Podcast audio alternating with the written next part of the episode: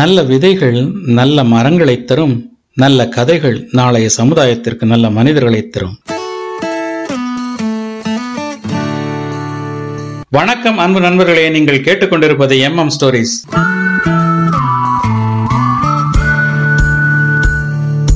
வணக்கம் அன்பு நண்பர்களே. எல்லாரும் ஹாப்பியாக இருக்கோம். இறைவனுக்கு நன்றி. இறைவனாகிய இயற்கைக்கு நன்றி. ஊக்குவிப்பார் ஊக்குவித்தால் ஊக்குவிப்போரும் தேக்கு விற்பார். இது கவிஞர் வாலி அவர்கள் சொன்னது. இதே இப்போ நான் இங்கே சொல்கிறேன் அப்படின்னா இதுக்கான காரணத்தை நான் பதிவில் சொல்கிறேன் அதுக்கு முன்னாடி ஒரு சின்ன கதை ஒன்று ஒரு பையன் ஒருத்தன் காலேஜுக்கு படிக்க போகிறான் அதாவது அந்த பையன் வந்து பெற்றோர்கள் கூடயே இவ்வளோ நாள் இருந்து படிச்சுட்டு இப்போ தான் முதல் முறையாக தனியாக இருந்து படிக்க போகிறான் ஹாஸ்டலில் தங்கி இருந்து படிக்க போகிறான் அப்பா வந்து அவனை கூட்டிகிட்டு கொண்டு போய் ஹாஸ்டலில் சேர்த்து விட்டுட்டு வந்துட போகிறாரு அதுக்கப்புறம் அவன் மட்டும்தான் ஹாஸ்டலில் இருக்க போகிறான் இப்போ வீட்டிலேருந்து கிளம்புறதுக்கு முன்னாடி அப்பா என்ன செய்கிறாரு ஒரு மூணு லெட்டர் எழுதி அவங்ககிட்ட மடித்து கொடுக்குறாரு. இந்த மூணு லெட்டரையும் இப்போ படிச்சிடாத. நீ ஹாஸ்டலுக்கு போய் நீயா தங்கி இருக்கும்போது ஒவ்வொரு நாளாக ஒவ்வொரு கடிதத்தையும் எடுத்து படிச்சுப்பார் அப்படின்னு சொல்லிட்டு அந்த ஒவ்வொரு கடிதத்துக்கு மேலேயும் முதல் நாள் படிக்க வேண்டிய கடிதம் இரண்டாவது நாள் படிக்க வேண்டிய கடிதம் மூன்றாவது நாள் படிக்க வேண்டிய கடிதம் அப்படின்னு சொல்லி மூணுலேயும் குறிப்பு எழுதி அந்த லெட்டரை மடித்து அவங்ககிட்ட கொடுத்து இப்போ படிச்சிடாத ஹாஸ்டலில் நீ தனியாக இருக்கும்போது ஒன்றா படி அப்படின்னு சொல்லி கொடுக்குறாரு. இப்போ அப்பாவும் பையனை கூட்டி கொண்டு போய் காலேஜில் சேர்த்துட்டாரு. காலேஜில் சேர்த்து விட்டுட்டு வந்துட்டார். பையன் இப்போ ஹாஸ்டலில் தனியாக இருக்கான். இப்போ முதல் நாள் தூங்கி எந்திரிக்கிறான். எந்திரிச்ச உடனே அவனுக்கு அப்பா கொடுத்த அந்த கடிதத்தை படிக்கணும் அப்படிங்கிற ஞாபகம் வருது.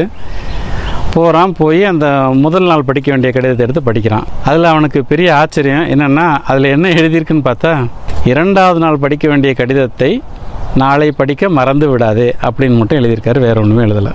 சரின்னு சொல்லிட்டு படிச்சுட்டு வச்சுட்டான். இப்போ ரெண்டாவது நாள் காலையில் எந்திரிக்கிறான். ரெண்டாவது நாள் படிக்க வேண்டிய லெட்டரை போய் எடுக்க போகிறான் எடுக்கும்போதே அவனுக்கு ஒரு ஐடியா வந்துடுது சரி இதில் என்ன அப்பா எழுதியிருக்க போகிறாரு மூன்றாவது நாள் படிக்க வேண்டிய கடிதத்தை மறந்து விடாமல் படி அப்படின்னு சொல்லி தான் எழுதியிருப்பார் அப்படின்னு சொல்லி அவன் நினைக்கிறான். நினச்சிட்டு அந்த ரெண்டாவது நாள் படிக்க வேண்டிய லெட்டரை எடுக்கிறான். எடுத்து படித்து பார்க்குறான். படித்த உடனே அவனுக்கு ஆச்சரியம். அவன் நினச்ச மாதிரியே அவன் எதிர்பார்த்தபடியே அதுலேயும் அவர் என்ன எழுதியிருக்காருன்னா மூன்றாவது நாள் படிக்க வேண்டிய கடிதத்தை மறந்து விடாமல் நாளை எடுத்து படி அப்படின்னு தான் எழுதியிருக்காரு. இவனுக்கு இப்போ மூணாவது நாள் கடிதத்தில் என்ன இருக்கும் அப்படிங்கிறத கெஸ் பண்ண முடியலை. இப்போ இன்னைக்கு ரெண்டாவது நாள் கடிதத்தில் என்ன இருக்கும் அப்படிங்கிறத நேற்று முதல் நாள் படித்தவங்கள தான் தெரிஞ்சுக்கிட்டான். கெஸ் பண்ணிட்டான். அதே மாதிரி இன்றைக்கி இருந்துருச்சு. ஆனால் நாளைக்கு கடிதத்தில் என்ன இருக்கும் அப்படிங்கிறத அவனால் கெஸ் பண்ண முடியலை. ஏன்னா அதுக்கப்புறம் நாலாவது நாளைக்கு எதுவும் கடிதம் கிடையாது. அப்படி இருந்திருந்தா நாலாவது நாள் கடிதத்தை எடுத்து படின்னு சொல்லி மூணாவது நாள் கடிதத்தில் அவர் எழுதி வச்சுருந்துருப்பார் அப்படின்னு சொல்லி அவனால் கெஸ் பண்ண முடியும். ஆனால் இப்போ அதுக்கப்புறம் கடிதம் கிடையாது. அதனால் அவனால் அதுக்கு மேலே கெஸ் பண்ண முடியலை. இப்போது மூணாவது நாள் ஆகுது. மூணாவது நாள் போய் அவனோட அந்த கடிதத்தை எடுத்து படிக்கிறான். அதில் அவன் எதிர்பார்க்காத விஷயந்தான் இருக்குது.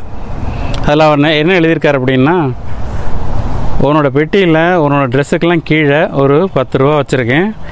அதை எடுத்து ஒரு உண்டியல் மாதிரி ஒன்று செஞ்சு அதில் நம்ம குலதெய்வத்தை நினச்சி போட்டு வையும் குலதெய்வம் உனக்கு துணை இருக்கும் அப்படின்னு சொல்லி அவர் சொல்லி எழுதியிருக்காரு. அதுக்கப்புறம் விவரமாக எழுதியிருக்கார் நிறைய. என்னென்னா நீ முதல் நாள் கடிதத்தை படித்த உடனேயே ரெண்டாவது நாள் கடிதத்தில் என்ன இருக்கும் அப்படிங்கிறத உன்னால் கெஸ் பண்ண முடிஞ்சது. ஆனால் ரெண்டாவது நாள் கடிதத்தை படித்த உடனே மூணாவது நாள் கடிதத்தில் என்ன இருக்கும் அப்படிங்கிறத உன்னால் கெஸ் பண்ண முடியலை. இப்படித்தான் வாழ்க்கையும் சில சந்தர்ப்பங்களில் எதிர்பார்த்தது நடக்கும் சில எதிர்பாராத விஷயங்களும் சில நேரங்களில் நடக்கும். இரண்டையுமே பேலன்ஸ் பண்ணி நம்மளை ஒரு வெற்றி பாதையில் கூட்டி செல்வது கண்ணுக்கு தெரியாமல் இருக்கிற நம்மளோட குலதெய்வம் தான் அப்படின்னு சொல்லி அவர் அதில் எழுதி வச்சிருக்கிறாரு. இந்த பையனும் அவர் சொல்லியிருந்தபடி அந்த பத்து ரூபாய் எடுத்தான் எடுத்துட்டு ஒரு உண்டியல் மாதிரி செஞ்சு குலதெய்வத்தை நினச்சி அதில் போட்டான். இப்படி வாழ்க்கை ஓடுது. படித்து முடிச்சதுக்கப்புறம் வேலை தேடி வேலை பார்க்குறான் அதுக்கப்புறம் அவனுக்கு திருமணம் ஆகுது. அவனுக்கு ஒரு குழந்தை பிறக்குது அந்த குழந்தை வளருது. இப்படி காலங்கள் கடந்து கொண்டே இருக்குது. இப்போ ஒரு தருணத்தில் அவனோட பையன் படிக்க போகிறதுக்கு முன்னாடி அவங்க எல்லாம் குலதெய்வம் கோயிலுக்கு போய் பூசையெல்லாம் போட்டு சாமியெல்லாம் கும்பிட்டுட்டு வீட்டுக்கு வந்து கிளம்புறதுக்கு பெட்டியெல்லாம் தயார் பண்ணிக்கிட்டு இருக்கிறாங்க. அப்போது இந்த பையன் அவனோட பையனுக்கு மூணு கடிதங்கள் எழுதிக்கிட்டு இருக்கான். இப்போ இவனோட அப்பா வர்றாரு. அப்பா வந்து என்னப்பா எழுதிக்கிட்டு இருக்க அப்படின்னு சொல்லி கேட்குறாரு அப்பா உங்கள் பேரன் படிக்க போகிறான் காலேஜுக்கு. அதனால் அவனுக்கும் நீங்கள் எனக்கு எழுதி வச்ச மாதிரி அவனுக்கு நான் ஒரு மூணு லெட்டர் எழுதி வச்சுக்கிட்டு இருக்கேன் அப்படின்னு சொல்லி சொல்லிவிட்டு அந்த பையன் உடனே கேட்குறான் அப்பாட்ட அப்பா இந்த தகவலை நீங்கள் எனக்கு வாய் வார்த்தையாகவே செய்தியாகவே சொல்லியிருக்கலாமே அன்னைக்கே. எதனால் நீங்கள் இப்படி மூன்று கடிதங்கள்னு எழுதி வச்சிங்க? இதை நீங்கள் சொல்லியிருந்தாலும் எனக்கு நான் கேட்டிருப்பேன் எதுக்காக நீங்கள் எழுதி வச்சிங்க அப்படின்னு சொல்லி அவன் கேட்குறான் இப்போ அந்த வயது முதிர்ந்த அப்பா சொல்கிறாரு அப்பா இதை நான் அன்னைக்கு உனக்கு சொல்லியிருந்தா வாய் வார்த்தையாக செய்தியாக சொல்லியிருந்தா நீயும் கேட்டிருப்ப. நடந்திருக்கும். ஒருவேளை அது காலப்போக்கில் மறைஞ்சும் போயிருக்கும். ஆனால் இப்படி ப்ராக்டிக்கலாக நான் செஞ்ச காரணத்தினால இன்னமும் அது உன் மனசில் பதிஞ்சிருக்கு. இப்போ பார் அதையே உன் பையனுக்கும் நீ செய்கிற வாய் வார்த்தையாக சொல்கிறத விட ப்ராக்டிக்கலாக செய்யும்போது மனசில் ஆழமாக பதியுது. அதுக்காக தான் நான் இதை செஞ்சேன் அப்படின்னு சொல்லி அந்த அப்பா சொல்கிறாரு அன்பு நண்பர்களே இந்த கதையை பற்றி நம்மளோட கருத்துக்களை கமெண்ட்ஸில் பதிவிடுங்க. இப்போ வீடியோவோட ஆரம்பத்தில் நான் சொன்ன விஷயத்துக்கு வர்றேன். ஊக்குவிப்பார் ஊக்குவித்தால் ஊக்குவிப்பவரும் தேக்கு வைப்பார் அப்படின்னு வாலி சொல்லியிருக்காரு. எந்த ஒரு விஷயத்தையுமே ஊக்குவிச்சோம்னா அவங்க அந்த விஷயத்தில் மென்மேலும் பொலிவோடு வருவாங்க அப்படிங்கிறதுக்கு நிறைய சான்றுகள் இந்த உலகத்தில் இருக்குது. ஒரு சாமானியன் ஒரு சாதாரண குடும்பத்தில் முன்னுக்கு வர்றது அப்படிங்கிறது எவ்வளோ பெரிய விஷயம் அப்படிங்கிறத பாலச்சந்தர் அவர்கள் அவரோட மனதில் உறுதி வேண்டும் படத்தில் ஒரு காட்சியில் சொல்லியிருப்பார். அந்த படம் முழுக்கவே வந்து ஒரு மோட்டிவேஷனில் இருக்கும். ஆனால் ஒரு குறிப்பிட்ட ஒரு விஷயத்தை அவர் ஒரு காட்சியில் சொல்லியிருப்பார். என்னன்னு கேட்டிங்கன்னா அது சுஹாசினி அவர்கள் ஒரு மலையில் ஏறுவாங்க. நாலு படி ஏறுவாங்க. கட் பண்ணி பத்து படி கீழே இறங்கியிருப்பாங்க. திருப்பி ஒரு நாலு படி மேலே ஏறுவாங்க. கட் பண்ணால் அடுத்த ஷாட்டு இன்னொரு பத்து படி கீழே இறங்கியிருப்பாங்க. அடுத்ததாக டைலாக்லாம் அவர் கொண்டு வந்திருப்பார். நாலு படி முன்னேறணும்னா பத்து படி சறுக்கி விட்டுறது அப்படிங்கிற மாதிரி கொண்டு வந்திருப்பார்.